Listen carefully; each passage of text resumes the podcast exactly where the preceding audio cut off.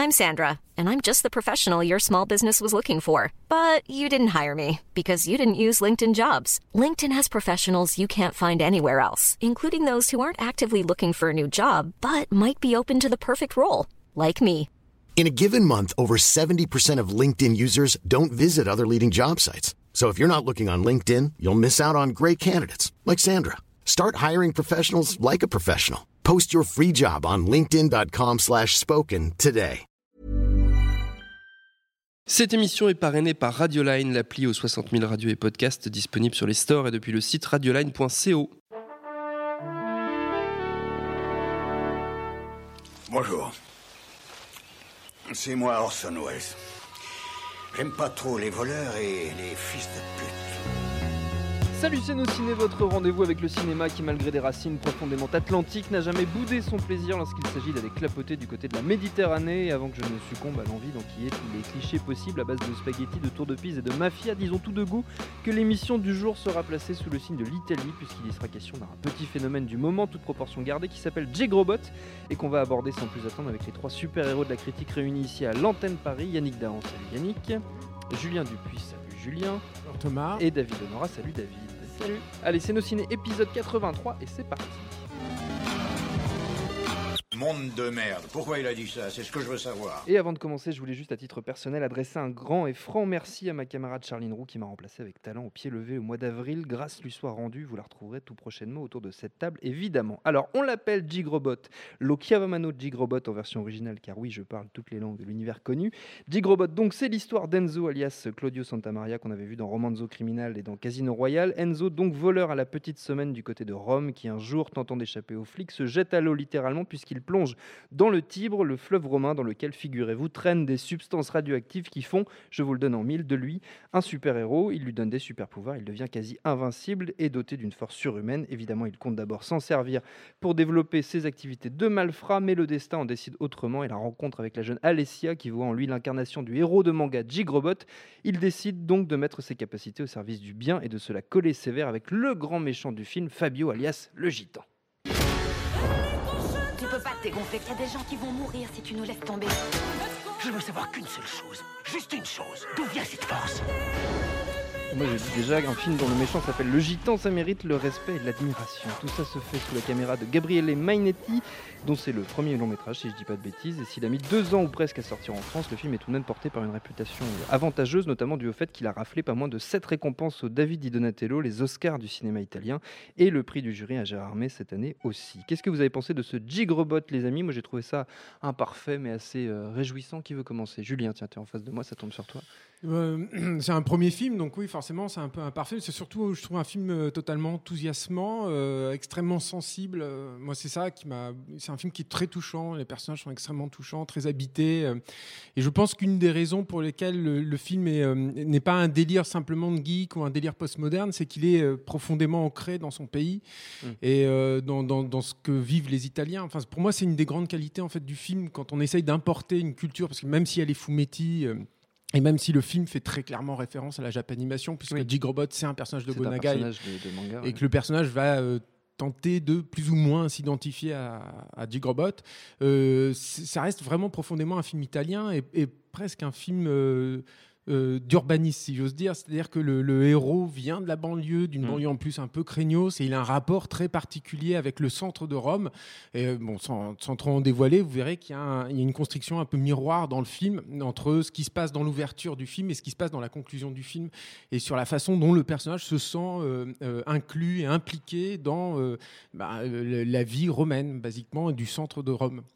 Et ça, je trouve que ça fonctionne euh, extrêmement bien. Ça rend le film très concret. euh, c'est c'est pas un film qui sonne creux. Et dans, les, dans, dans tout ce qui se passe aujourd'hui autour du comics book, ben, ça, fait, ça fait beaucoup de bien. David, toi qui es un grand euh, non-adorateur des films de super-héros, si je puis dire. Je me demandais ce qui allait venir.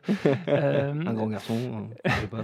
non, mais euh, bah, je suis d'accord. Je suis d'accord avec Julien et notamment sur sur sur le fait que le caractère italien du film est très présent, aussi esthétiquement. euh, et ce qui pour moi est quand même un peu une limite dans, dans mon appréciation du film, c'est qu'il y, y a quelque chose qui relève, je dirais, du du, mauvais goût italien, d'un l'esthétique de la raille euh, des, années, Berlusconi, euh, qui euh, en même temps, eff- effectivement, est matiné de bah, toutes ces références extérieures qui viennent à la fois du genre. Euh, Enfin, à la fois du, du- du Japon et à la Mm. fois des États-Unis, un, un mélange autour de, de toute cette euh, euh, esthétique du, du super-héros et qui est réintégré vraiment dans un truc, dans un, dans un film de gangster à l'italienne et qui, qui n'a vraiment pas peur du mauvais goût. Il y a, un- il y a un exemple au, au début du film et qui en même temps, et c'est ça que je vais essayer d'expliquer, c'est un, c'est un mauvais goût qui euh, est intégré dans des idées de cinéma. Il y a, il y a une scène au, au- début du film où il y a un, plan sur une merde de chien euh, au milieu de la cour. Et en fait, euh, ce, ce- ce plan va, va, va renvoyer à un contre-champ d'un des personnages qui, euh, qui pense à quelque chose. On se dit bah, à, quoi, à quoi lui fait penser cette merde? Et on va avoir le déroulement de toute une séquence où en fait ils vont chercher euh, à l'aéroport des mules, des, des mecs qui, qui transportent de la drogue. Et, euh, et préalablement à cette séquence, il a dû récupérer tout un tas d'ingrédients et, de- et- et progressivement on se demande mais qu'est- qu'est-ce qu'ils sont en train de qu'est-ce qu'ils sont en train de faire? En fait, euh, pourquoi la, la- la merde a enclenché cette séquence? C'est parce qu'il s'est dit ah oui, il faut que j'aille chercher les mecs à l'aéroport, il faut que j'aille les faire chier Oui. euh, dans un euh, dans un immeuble en construction et en plus on, on va devoir euh, nettoyer la merde et etc. Et donc il y a toute une séquence qui, qui se construit petit à petit et qu'on comprend euh, par la narration qui euh, micro spoiler n'a pas lieu parce que derrière il y a un rebondissement et on, part dans la suite du film mais qui est dans ce côté un peu euh, un peu glauque. Alors, je, re- je rejoins complètement euh, euh, Julien sur sur sur l'histoire des sentiments et, on est d'autant plus étonné par le fait que ces sentiments euh, se développent dans ce film parce qu'on part pas sur des bases hyper ni romantiques ni ni vraiment sentimentales.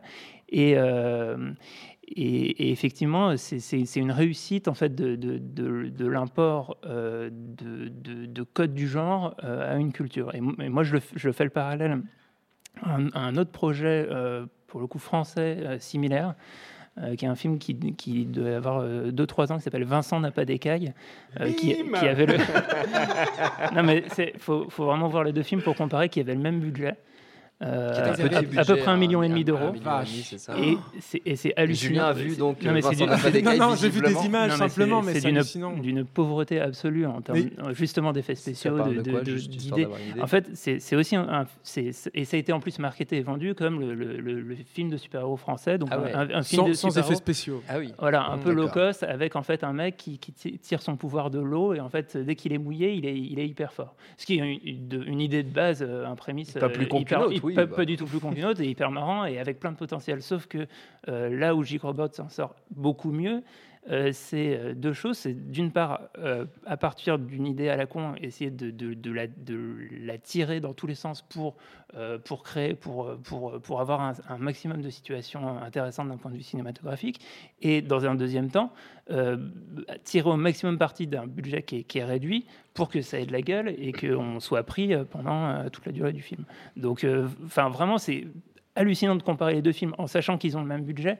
Euh, et, là, au-delà de toutes les, histoires de mauvais goût que je, que je euh, avant, on, voit qu'il y, a- quand même quelque chose d'intéressant avec Giro- avec. Yannick. Euh, bah, moi, je suis un petit peu d'accord avec, euh, avec tout le monde, mais je vais peut-être plus Tu passer. Macron de non, mais je vais plus, je vais plus par. C'est exactement ça. Euh, non, je suis d'accord euh, sur ce qu'a dit euh, Julien par rapport à, euh, au côté très italien du film, ce qui, ce qui, pour le coup, euh, euh, me permet de relativiser un petit peu euh, ce, que ce que David n'a pas aimé dedans. J'ai pas trouvé ça moche. J'avais l'impression justement de rentrer dans une, dans une autre culture, quelque chose que j'ai déjà vu dans une, un autre type de cinéma, qui m'a pas choqué. Ce qui m'a choqué au début, et il y a effectivement deux choses moi qui m'ont très inquiété, et je trouve que à mesure que le film avance, c'est presque un exploit, une prouesse de te retourner le cerveau à ce point-là. Euh, c'est effectivement euh, au-delà du budget, hein. parce que pour moi, au final, ouais, 1,7 million, c'est pas beaucoup, c'est impressionnant ce qu'il fait, mais je trouve que la, la- la prouesse n'est pas tant dans l'optimisation de, de son budget que la façon dont il raconte son histoire, Mmh. parce qu'on a des films qui ont euh, des budgets euh, monumentaux et qui savent pas Qui raconter pas une, nous une raconter. histoire. Ouais, voilà, exactement. Donc, ce qui, ce qui, moi, m'emmerdait plus au début, c'était le côté euh, ben, presque plus euh, poseur c'est pas le côté laid, c'était le côté euh, décalé pour être décalé. J'en faisais des caisses sur mes persos. Alors, on a un bad guy qui est un peu hystérique, on a des persos un petit peu bizarres. Enfin, tout, tout jouait le truc de euh, je vais te créer une espèce de truc ironique, sarcastique, un petit peu. Et, euh, et j'avais peur que ce soit outrancier comme ça. Et, le- et toute la rythmique des, des 15 premières minutes me gavait un peu. Et plus le film avance, et alors je, crois que le film est une énorme réussite pour deux raisons, euh, au-delà de, son utilisation des codes du film du super-héros, euh, ce qui était la deuxième chose qui m'emmerdait au départ, parce que moi j'en ai ras le bol des films de super-héros. Je,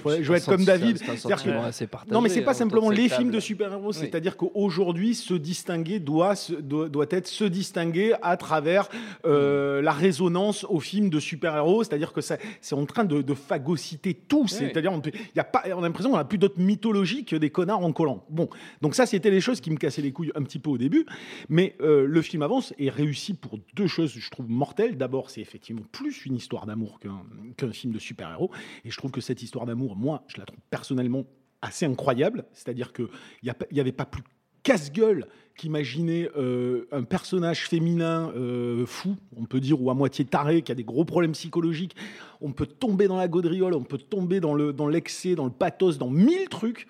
La nana qui joue ce rôle, elle est impressionnante parce qu'elle est sur le fil du rasoir d'une justesse absolue en permanence. La façon dont il, euh, arrive à structurer euh, ce, récit où on se dit euh, entre cette espèce de loser et cette fucked up là qui regarde des, films japonais, comment il va arriver à faire quelque chose avec ça et, chaque scène qui les confronte les amène petit à petit vers une émotion qui est absolument incroyable. Moi, je, trouve le film bouleversant. C'est-à-dire, c'est comme si le film gagnait en maturité à mesure qu'il avance. Moi, j'ai rarement vu ça sur un film d'une heure et demie. Euh, et, et la deuxième raison, elle est euh, bien évidemment liée à la façon dont il, euh, dont il gère les codes. C'est, euh, on, on le voit pas venir. C'est-à-dire, on se dit au départ, bon, ok, il va nous faire le, le, le- le classique.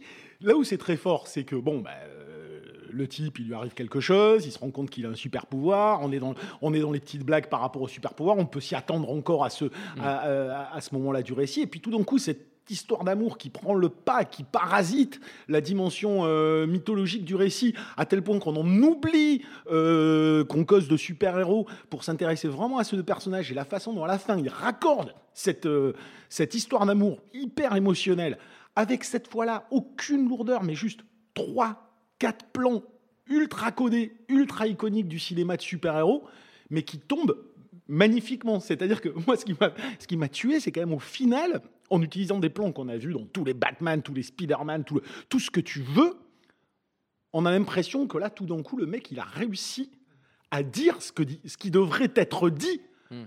ou, fait, ou faire ressentir dans, dans un film de, de super-héros en termes de pure thématique. On a pléthore de Marvel qui, qui, qui sortent où on nous dit c'est des codes, c'est des genres, et j'ai l'impression que c'est que des mecs qui ne les comprennent pas, qui font des films qui ne produisent aucune émotion, qui n'ont plus compris à force de rationaliser ce qui était une figure mythologique.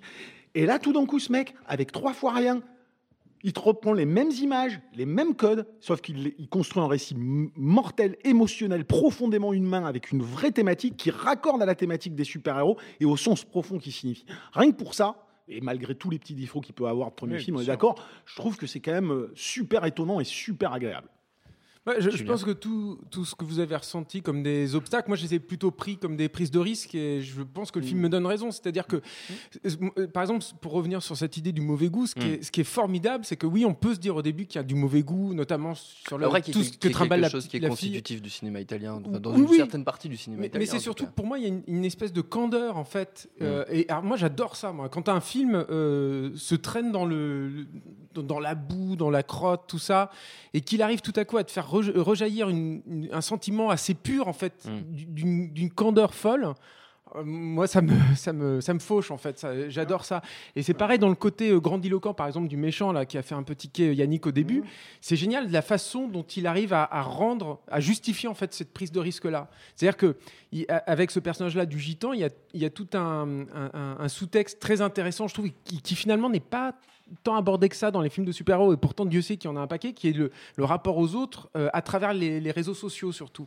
Il y a, les réseaux sociaux sont omniprésents dans le film, et c'est super intéressant, je trouve, ce qu'il fait là-dessus, et la, façon dont il rebondit euh, sur ça, et, sur la façon dont, par exemple, son super-héros va être récupéré par le, public, va être transformé par une icône avant que lui-même croit euh, en son statut et en son étoffe de héros.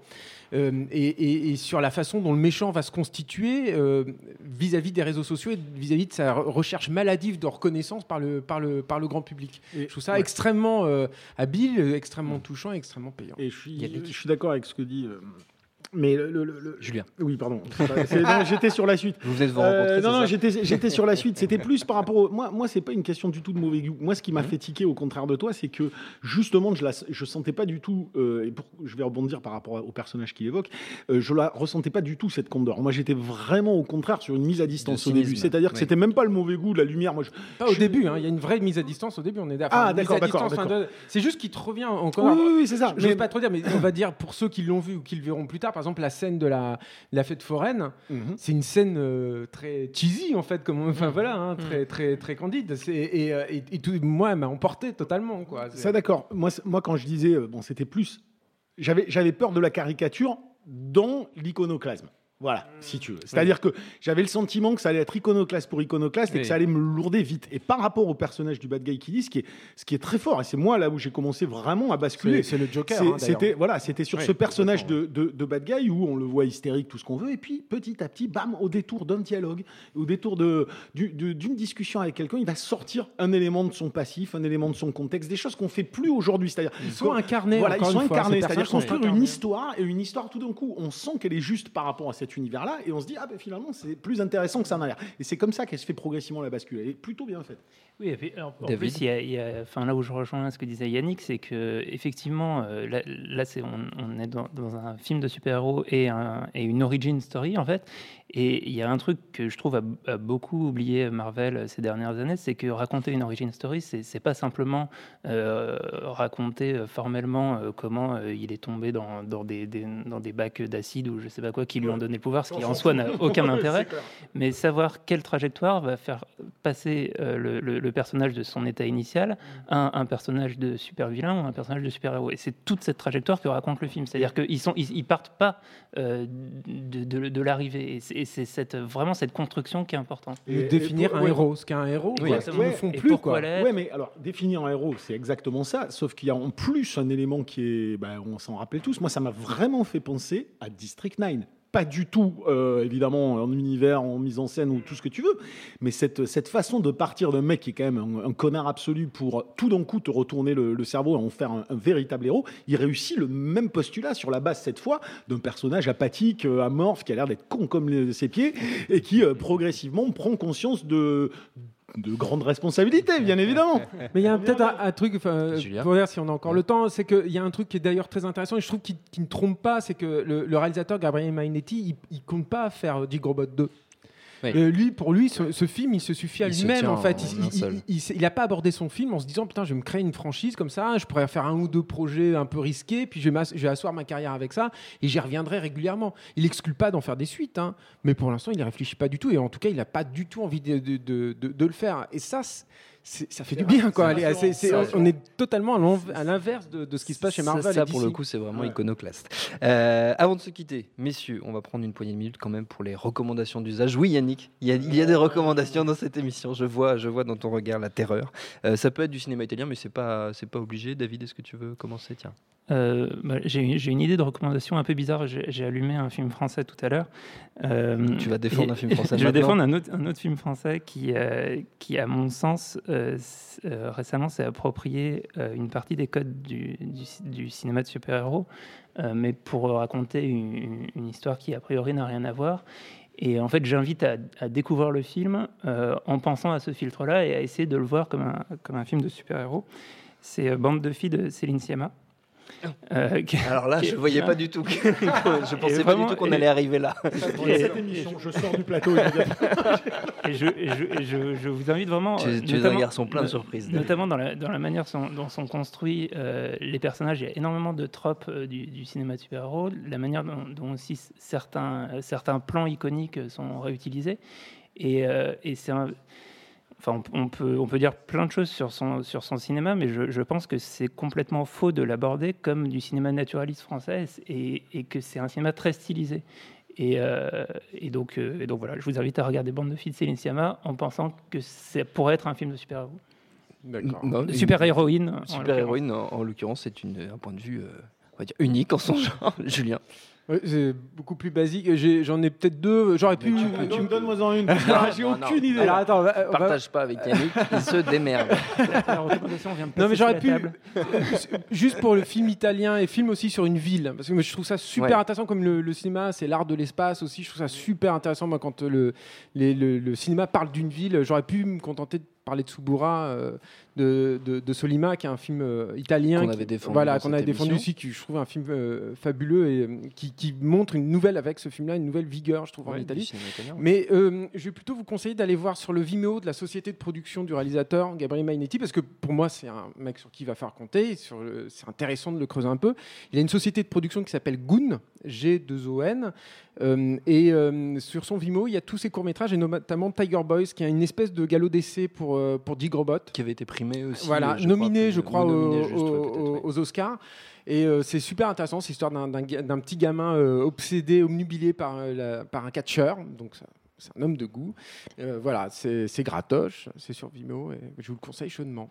Et Il n'y avait pas une deuxième euh, recommandation Bah, c'était Subura, voilà. Oui, du coup, c'était Subura. Désolé, Il n'y Yannick. a pas besoin de recommandation de ma Je part. voulais, je voulais juste dire un petit, bien. un petit truc justement, rebondir sur la, sur la ville, un, un des points dont on n'a pas parlé, mais euh, il, il- il utilise effectivement très bien euh, ce qu'il y a d'iconique euh, dans, dans la ville de Rome, et notamment il y a un, des- un Bah, des... Le Tibre, déjà. le, le Tibre, il y a la, la- la scène finale sur le, sur le Colisée. Et il y a un des, un des trucs qui est extrêmement casse-gueule et qui est, je trouvais, assez réussi dans le film, c'est euh, de, de faire une scène euh, lors d'un match euh, qui oppose la, la Roma et la Lazio. Et en Ça fait, m'aurait qui- étonné, qui- ça non, m'aurait mais qui- étonné mais que tu n'en parles pas. c'est c'est- c'est intéressant parce que ça, ça apporte quelque chose en termes de production value et en même temps c'est hyper casse-gueule, c'est-à-dire Ah de- oui. d'essayer de, de faire une scène qui se passe pendant un match donc qui est, qui est extrêmement compliqué à tourner et en même temps ça apporte quelque chose de, de, de- de- de sensationnel euh, et, et vraiment de spécifique à- au pays. La avec des plans volés. Voilà. Quasiment exclusivement. ouais. Yannick, je t'ai pas Je oublié, non, hein. je n'ai aucune. Bah, il parle du Colisée, alors je vais recommander La Fureur du Dragon, mais à part ça, je peux rien te dire de plus si tu veux. J'ai rien en tête, qu'est-ce que tu veux que j'y fasse C'est pas grave, ce sera pour la prochaine émission. Tant pis, je rappelle que Jig Robot, donc, c'est au cinéma en ce moment. Notre temps est écoulé. Merci à tous les trois. Merci à Clément, à la technique. Merci à l'antenne Paris pour l'accueil. Rendez-vous sur nosciné.com pour retrouver toutes nos émissions, le programme des prochaines, les dates d'enregistrement en public si vous voulez venir nous voir. Info à retrouver aussi sur binge.audio, le site de notre réseau de podcast Binge Audio. Si vous nous écoutez via iTunes, n'hésitez pas à aller sur la page dédiée à ce podcast, à lui laisser une bonne note si ça n'est pas déjà fait. On vous le rendra bien, c'est promis. Et en attendant tout ça, on vous dit à très vite.